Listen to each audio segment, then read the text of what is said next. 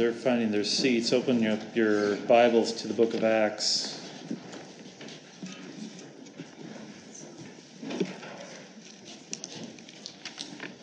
We're going to be looking at Acts chapter 4, verse, verses 32.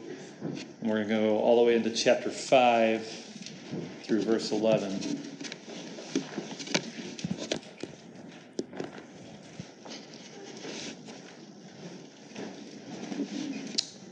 Acts chapter 4, verse 32 through chapter 5, verse 11.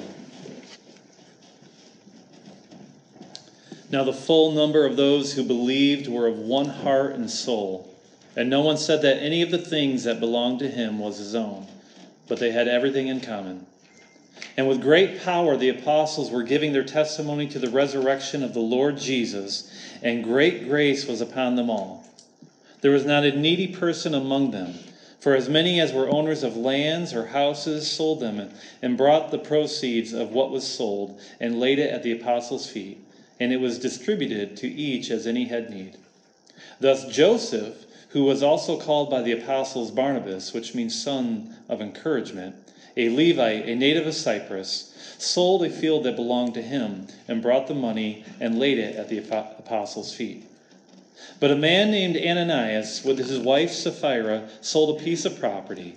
And with his wife's knowledge, he kept back for himself some of the proceeds, and brought only a part of it and laid it at the apostles' feet.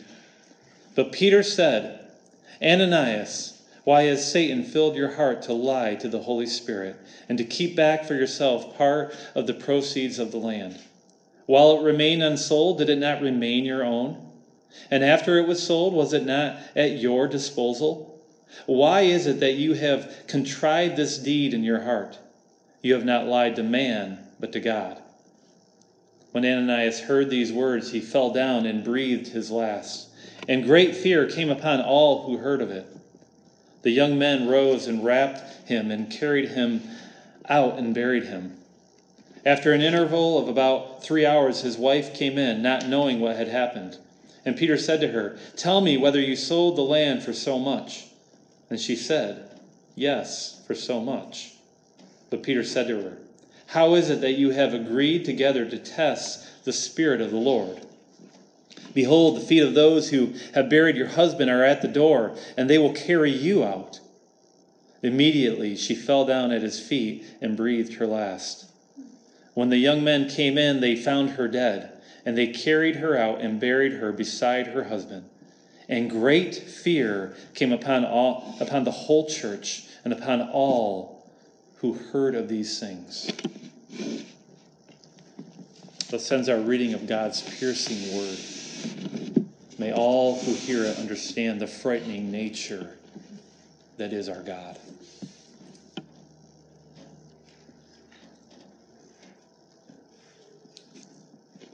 The God that holds you over the pit of hell, much as one holds a spider or some loathsome, insect over the fire, abhors you and is dreadfully provoked. His wrath towards you burns like fire. He, he looks upon you as worthy of nothing else but to be cast into the fire. He is of pure eyes and to bear to have you in his sight. You are 10,000 times more abominable in his eyes than the most hateful, venomous serpent is in ours. This is just a tiny portion of Jonathan Edwards' most famous sermon Sinners in the Hands of an Angry God. It's said that, that before he had even finished his message, that many of the people who were in attendance that day began moaning and, and shaking in their pews. And then there were others who began crying out to Jesus, pleading for help. Now, now why would they do this? What, what would cause them to act in such a manner? Because their consciences had been pierced as the terror of a holy God had fallen upon them. When Jonathan finished his sermon, he, he ended it with these words Therefore, let everyone that is out of Christ now awake and fly from the wrath to come. The wrath of Almighty God is now undoubtedly hanging over a great part of this congregation. Let everyone fly out of Sodom. Haste and escape for your lives. Look not behind you.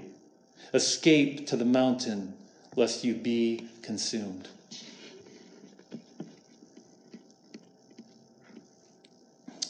Our passage for today is not an easy one.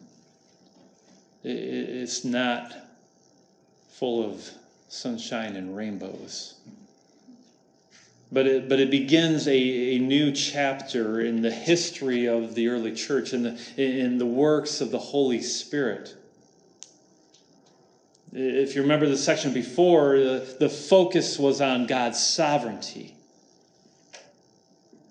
The verses we cover today will focus on God's holiness.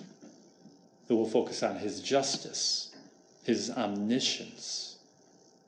Luke not only wants to demonstrate that to us that, that God is not only all knowing, but, but more importantly, that he is the Holy One, the one who is to be feared. And this is important. We don't often talk about the fear of God but we should.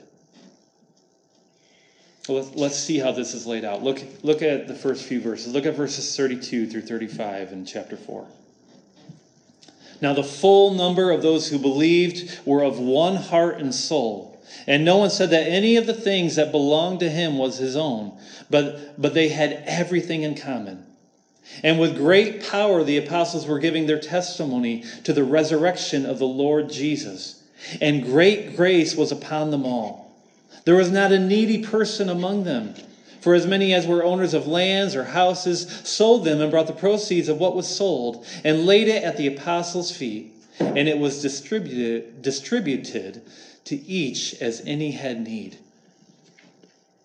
Now, now we have seen beforehand in the book of Acts that this early church had this unified spirit, have we not? That not only did they have a unified faith and commitment to Jesus Christ, but they, but they were also unified in their dedication to one another. If you remember, it was back in chapter 2 that Luke had informed us that these believers held everything in common. That they sold properties and possessions in order that they might give to anyone who had need. This sentiment is now reiterated and thus reinforced in our text for today as Luke tells us that, that they were of one heart and soul. That, that, that no one said that any of the things that belonged to him was his own, but they had everything in common. And, and it is because of this unselfish attitude that we read the words that there was not a needy person among them.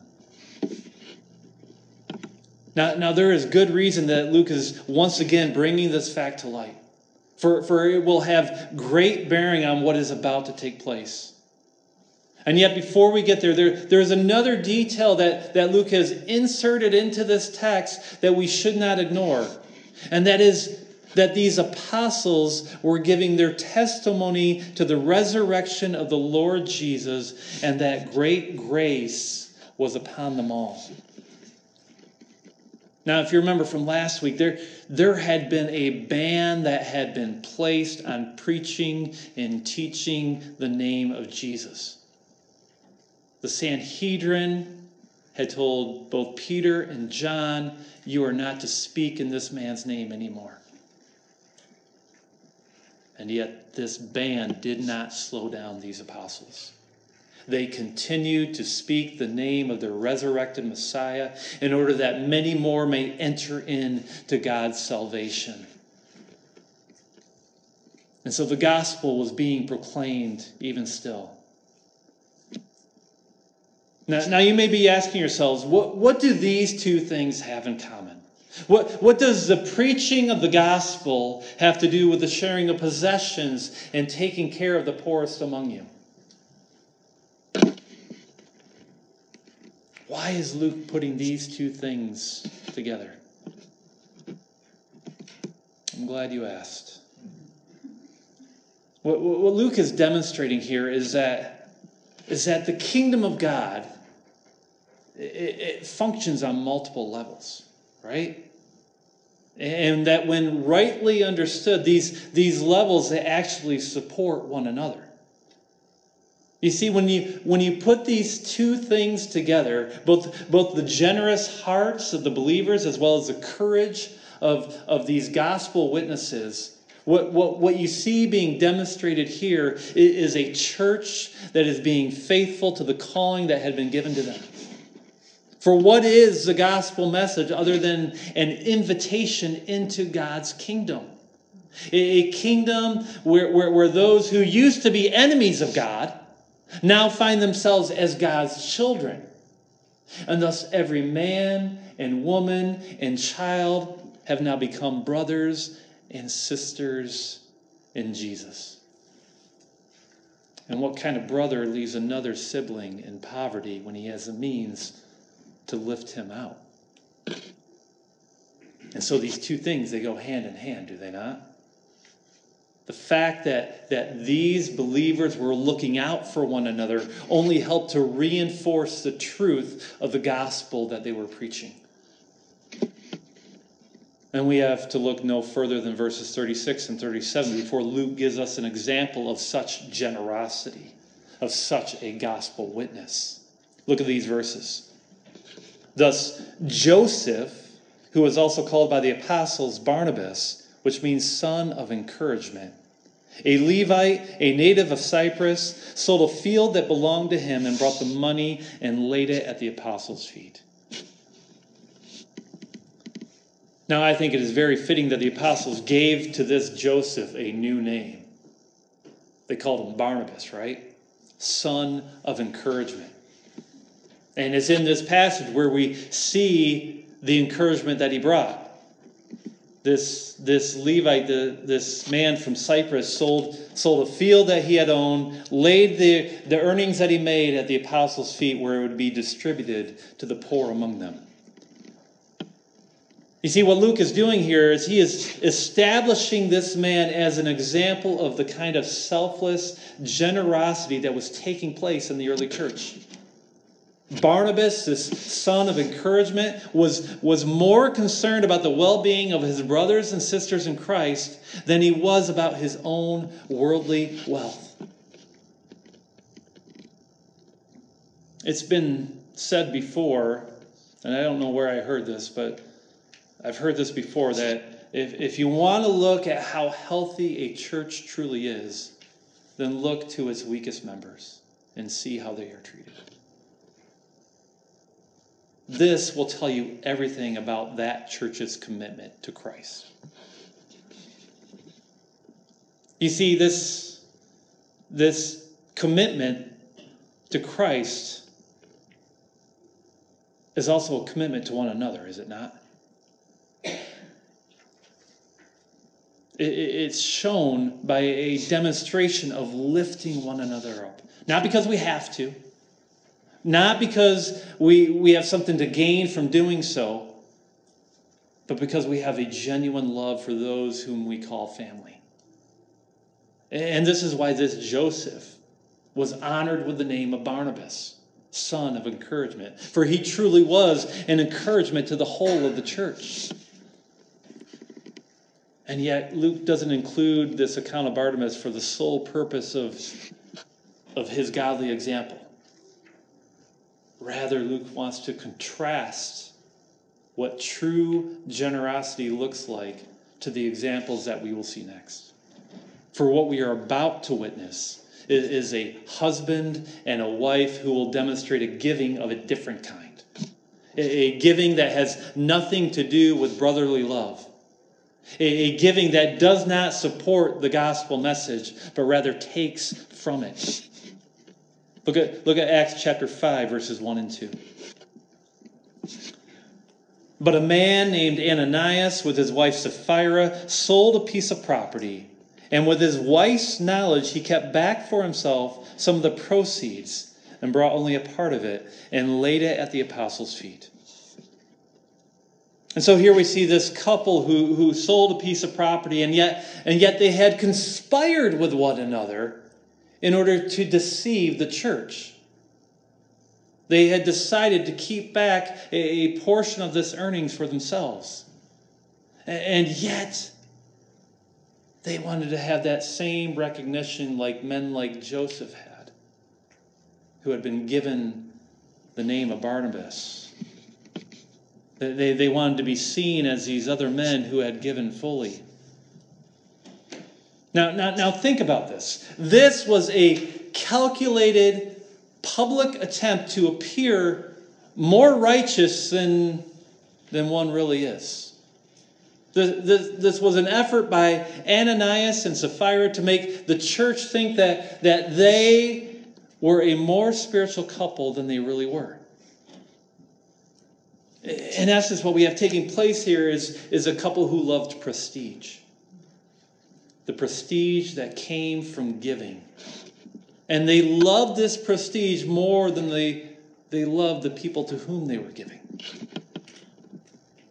Their desire to be noticed outweighed their desire to do what was right. Let me ask you, what, what is it that motivates you to do the things that you do? Why do you do the, the good deeds that, that God has placed before you? Are they done out of a pure love for others? Or are there ulterior motives that lie underneath? Look at, look at Isaiah chapter 64, verse 6.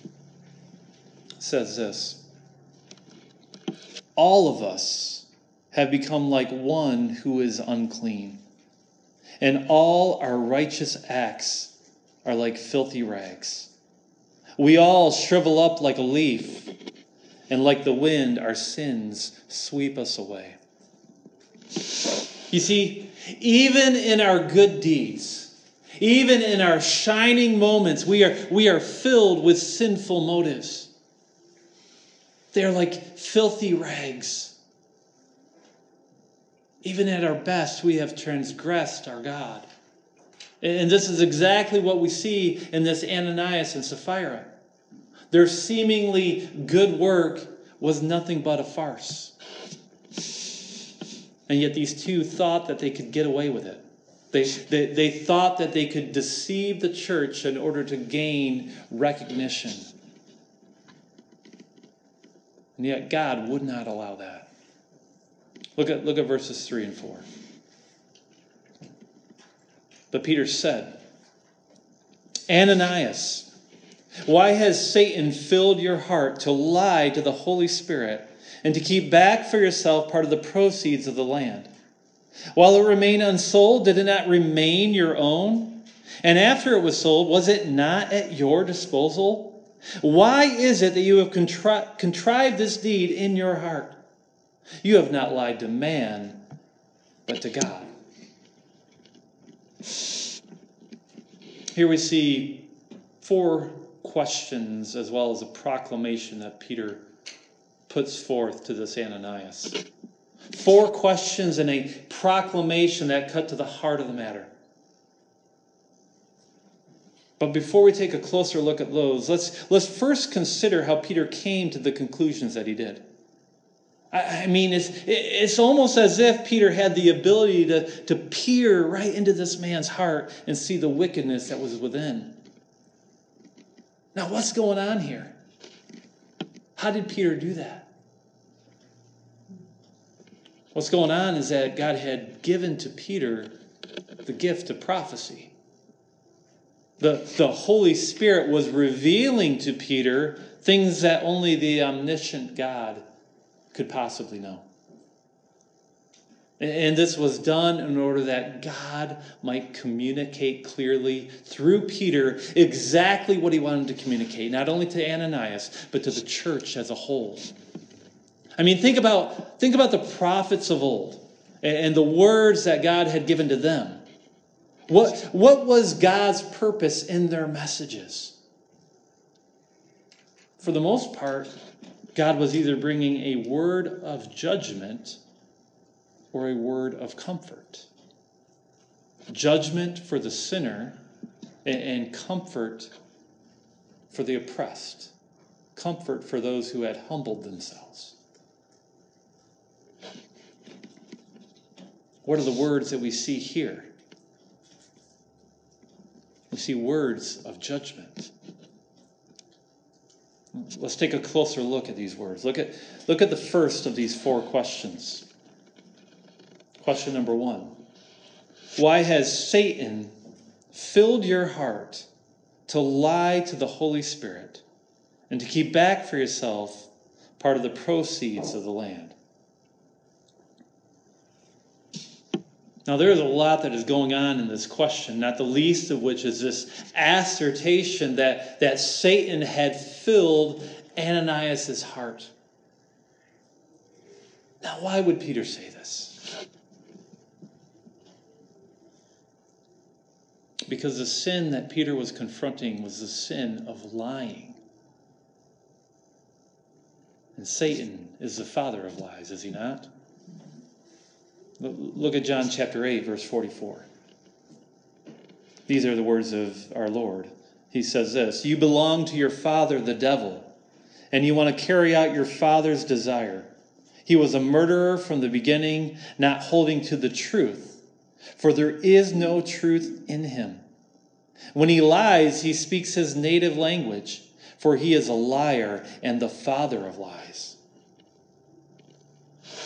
And so this Ananias was following the ways of Satan.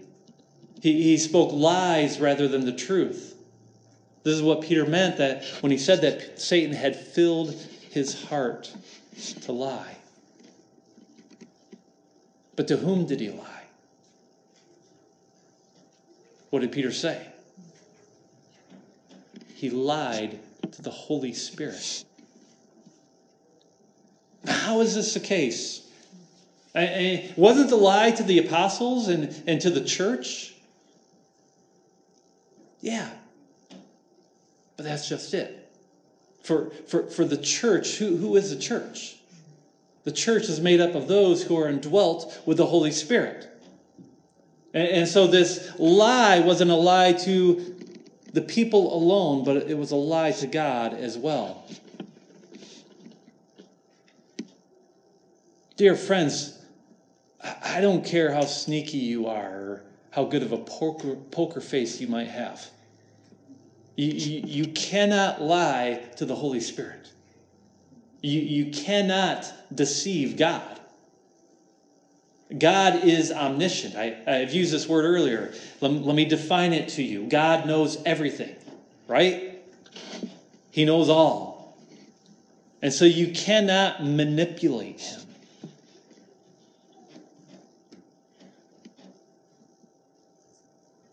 I mean, think about this. This is who he lied to, or he tried to lie to. Well, we know who he lied to, but the question is, why did he lie, right? I mean, people don't just lie for lying's sake. There's always a reason behind the lie. For Ananias, it was because of what that lie meant. And, this is revealed in Peter's next two questions. Look at, look at question number two. While it remained unsold, did it not, did it not remain your own? In this question, Peter reveals an important fact to us, and that, and that fact is this that Ananias was under no compulsion to sell his land. He could have kept it. And if he did kept it, no one would have thought any less of him. But more than that, even, even after he sold it, there was still no obligation for him to give away any of that money. Look at, look at Peter's next question. And after it was sold, was it not at your disposal? You see, Ananias could have given any portion of this money that he had chosen. He, he could have given half of it, he, he could have given a quarter of it. And if he had done so, it would have still been seen as a generous gift. And so the sin wasn't that he kept some back. No, the, the sin was that he chose to lie about the amount. But why did he choose to lie about the amount? Because of the prestige that came with being seen as a sacrificial giver. And therein lies the root of the issue. Ananias wasn't giving out of a love for his brothers and sisters in Christ. No.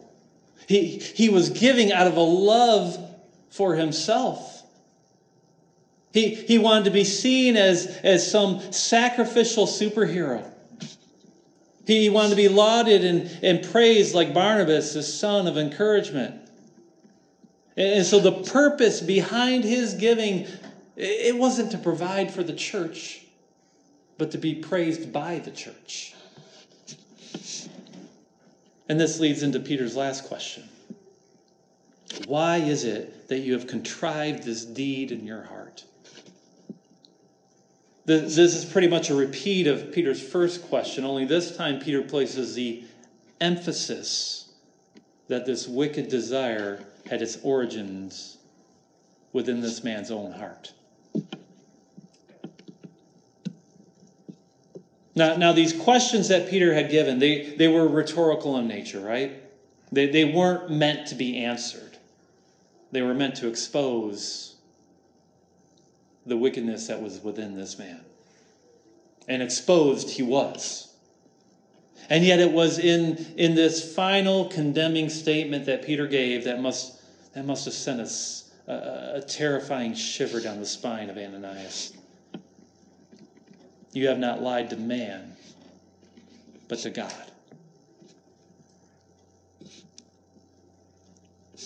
For the second time, Peter has now revealed to this man that the lie that he had told it was not a lie to man, but a lie to God.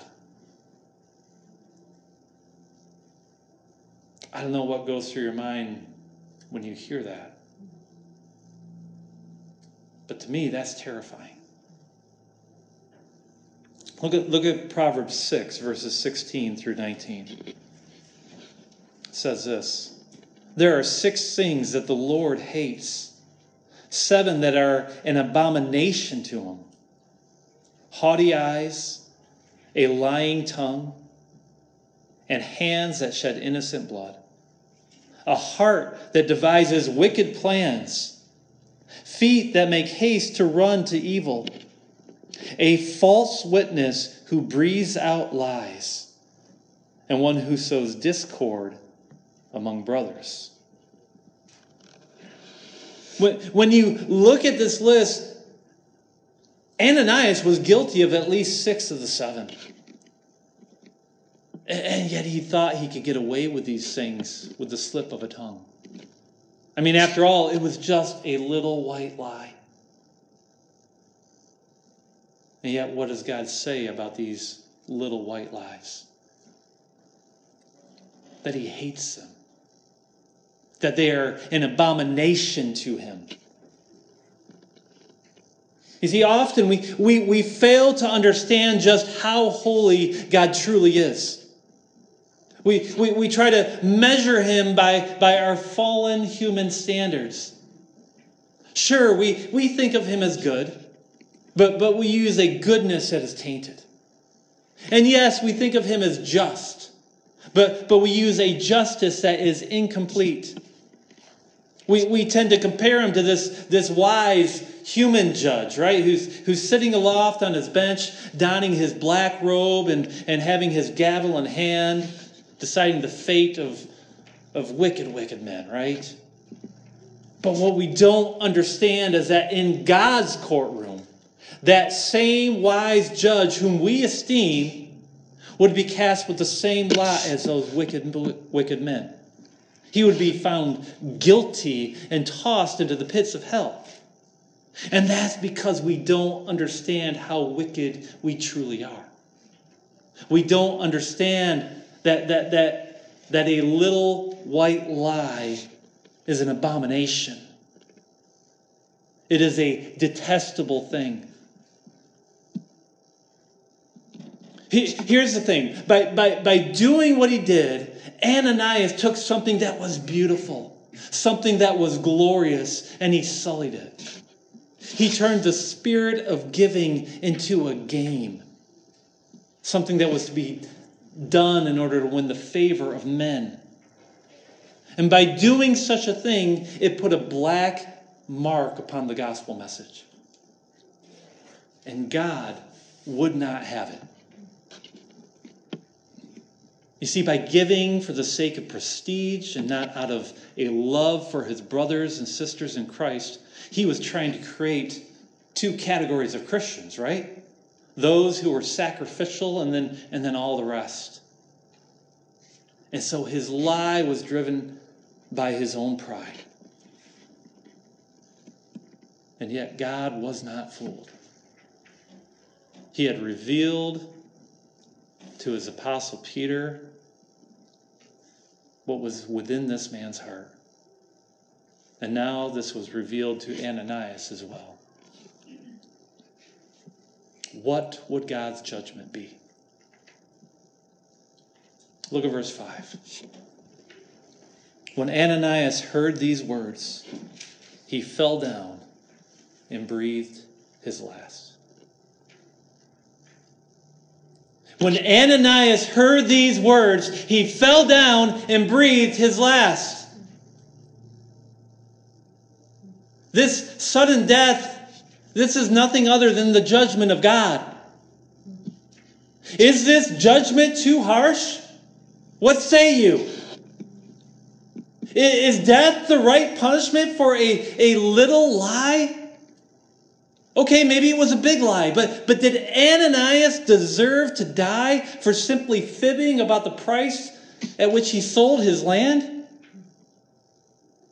What say you?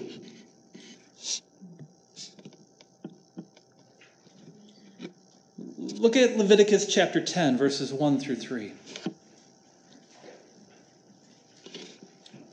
Let's jump back in time a little bit.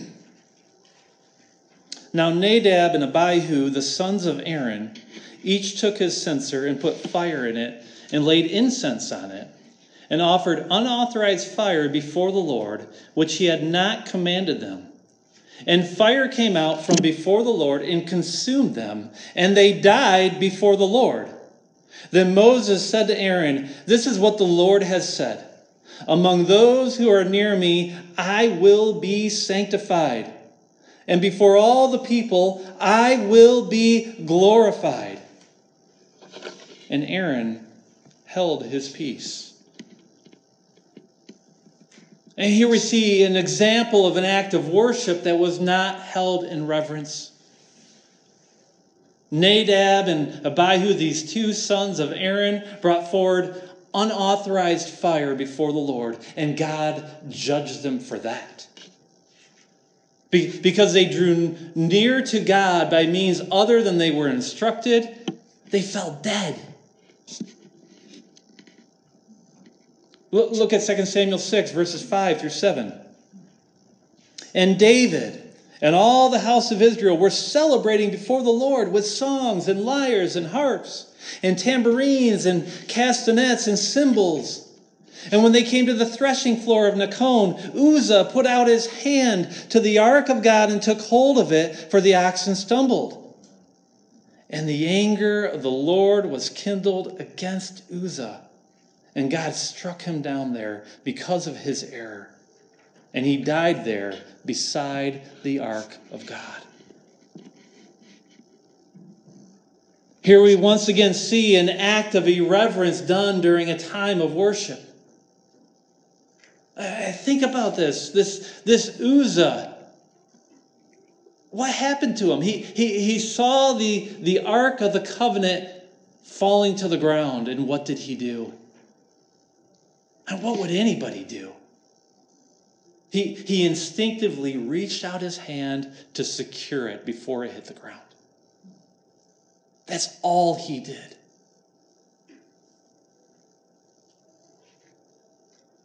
And yet, why was the ark carried on poles in the first place? Because it was God's throne. And it could not be touched by human hands. Now, now what is the common thread between these three stories, between Uzzah and, and Aaron's sons and Ananias. They all have to do with the worship of God. And in each of these stories, there was an irreverence in their worship. With, with Uzzah, it was by placing his hand upon the ark, something that he could not do. With the sons of Aaron, it, it was by offering this strange fire that they had concocted. And with Ananias, it was by lying to God about his offering in order to seek praise of men. And so, in each of these three stories, God had cast his swift judgment as he struck dead each offender. Now, now, now, listen, God had every right to smite these men, even if their sins wouldn't have been done during an act of worship. And that's because every sin that we commit is worthy of death. And yet, God had chosen these particular moments in order to communicate something to his people, something about himself. And that something is that he is holy, that he is a terrifying God, and his name will not be dishonored. Look at, look at the rest of verse 5 from our passage in Acts. And great fear came upon all who heard it. Great fear came upon all who heard it. This, this fear that is described here, that this wasn't some sort of reverent awe that we talk about in the Old Testament. Rather, this is a genuine terror that these people felt knowing that the God that they were serving wasn't fooling around. I mean, I can only imagine some of the thoughts that were running around their heads. If God is willing to take the life of this man for simply not telling the truth, then what about the sins that I have committed? You see, this death of Ananias, it, it, it, took the reality of God's judgment and it shoved it in their faces. It, it was like this, this glaring neon sign, right, that read, This is a holy God whom you worship. A God who hates sin and will not hesitate to bring about his judgment. Now, as Christians, we, we often talk about how God is merciful, about how He is full of grace, and, and He is. He truly is. But what we learn about God in this passage is that He is under no obligation to hold back His wrath. And when it comes to how, how He will be worshiped, how He will be worshiped in His church, He will not allow His name to be sullied. You see, there was more at stake than just the soul of Ananias. What was at stake was the soul of the church. What was at stake was the heart of the gospel. Would the church become just another place where we once again fall under the sin of Adam? Where the pride of man becomes what motivates our actions? Where we once, where we once again categorize one another according to what we do? Or would the church remain a family? A family of brothers and sisters in Christ. A family where every life is valuable and where Jesus is king and worshiped with reverent fear.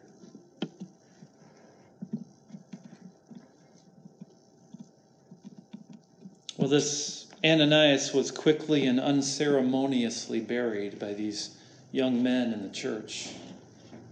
But before these men even had a chance to return, we see another character enter the picture. Look at, look at verses 7 and 8. After an interval of about three hours, his wife came in, not knowing what had happened. And Peter said to her, Tell me whether you sold the land for so much. And she said, Yes, for so much. Ananias' wife Sapphira had finally entered the picture. Now, where she had been, we, we don't know. But what we do know is that she had conspired with her husband and that she knew that her husband had already laid at the apostles' feet the money that they had chosen to give. And so that I'm sure when she had entered in, she, she was probably expecting some type of warm greeting. A greeting that might have been filled with gratitude and, if not, admiration. And yet, when she joined the congregation, she was instead questioned by Peter. Tell me whether you sold the land for so much. A, a simple yes or no was all that was needed. You see, what Peter was doing is, was he was allowing her one opportunity to both confess and repent. He, he was showing mercy to this woman that she might not suffer the same fate as her husband. And yet, unfortunately, this woman's pride was too great. She missed her opportunity to make right the wrong that she had done. And she answered, Yes, for so much. Look at verses 9 and 10. But Peter said to her, How is it that you have agreed together to test the Spirit of the Lord? Behold, the feet of those who have buried your husband are at the door, and they will carry you out. Immediately, she fell down at his feet and breathed her last. When the young men came in, they found her dead, and they carried her out and buried her beside her husband.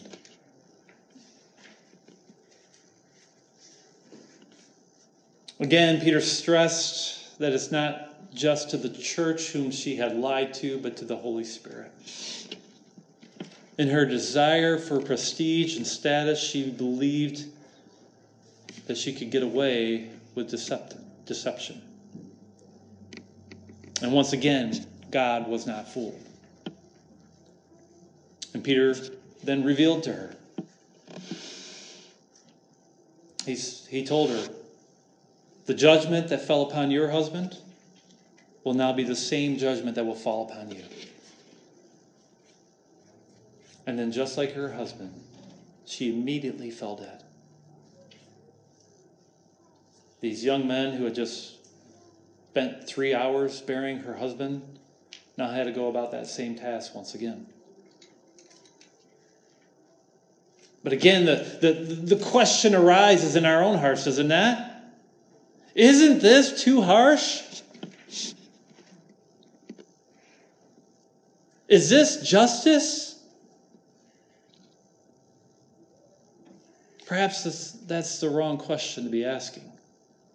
Perhaps the question we should be asking is why are the rest of us still standing? Look at, look at our last verse. Look at verse 11. And great fear came upon the whole church and upon all who heard of these things. Once again, Luke is stressing the point that, that the whole church was terrified. But not just the church, but, but everyone who had heard about what had happened. Ba- basically, God, God had placed this terror upon the whole city of Jerusalem. For, for the people, they, they not only knew about these two deaths, but, but they had understood the meaning behind these deaths that it was the judgment of God. Why did they have so much fear? Why, why was there so much dread? Might I, might I suggest to you that the deaths of both Ananias and Sapphira had caused everyone else to take a hard look in the mirror? For, for if God could judge a man so harshly for something that they would have considered not such a big deal, then what would he do with them once he had peered into their hearts? Listen, what, what Ananias and Sapphira did was wrong. But, but tell me this can, can you look at your own life and say that you are any better? I mean, how many times have you stretched the truth in order to prop yourself up? How, how many times have you told that little white lie in service of your own pride? I mean, we've all done it.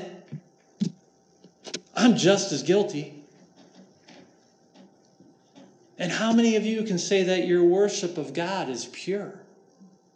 That when you come through those doors each and every Sunday, that you have left your ego at the door and that you're worshiping in only spirit and in truth? Or how many of you only come to church when it's convenient for you?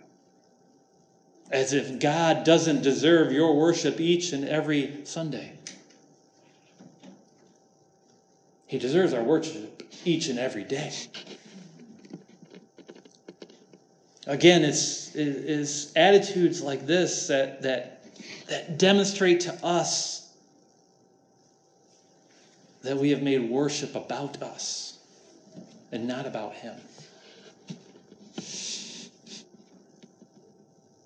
Dear friends, it's, it's only by the mercy of God that any of us are still standing here today. And that's because God is holy and we are not. God is holy and he is to be feared. And that is why we look to the Son. That is why we look to Jesus and to his righteousness. For it's, it's only through him that we have any hope any hope of drawing near to God. It's only through his death, his atoning death for our sins, that, that we can be seen in God's eyes as clean. For only when we put on his righteousness, not our own, but his righteousness, that we can enter into God's presence. And this fact should humble us and it should strip us of our pride. For, for even though we, we, we are not worthy, God, for some reason, has, has chosen to welcome us into his house. Even though our good deeds are like filthy rags, God, God has, has chosen to adopt us as his children. Isn't that crazy to think about? There's nothing about us that, that, that, that speaks that we deserve this. We don't. And yet we're here. We are before our God. And we're still breathing. That in itself is a miracle. So let our worship of Him be about His glory and not our own. Let us fear the Lord with a reverent heart. Let's bow our heads and let's pray. Father, we confess to you this day that, that our hearts are not right. Too often we, we come to you with, without, without proper fear. We, we think lightly of your holiness and we think even less of our own sin. Lord, help us to repent. Help us to change our ways that we might worship you in spirit and in truth. We cannot do this in our own strength. We need your Holy Spirit. And we need the mercy that comes to us from the cross of Christ. Let us not be struck down by our own pride, but let us look to Jesus and find forgiveness through him. We pray this in his holy name. Amen.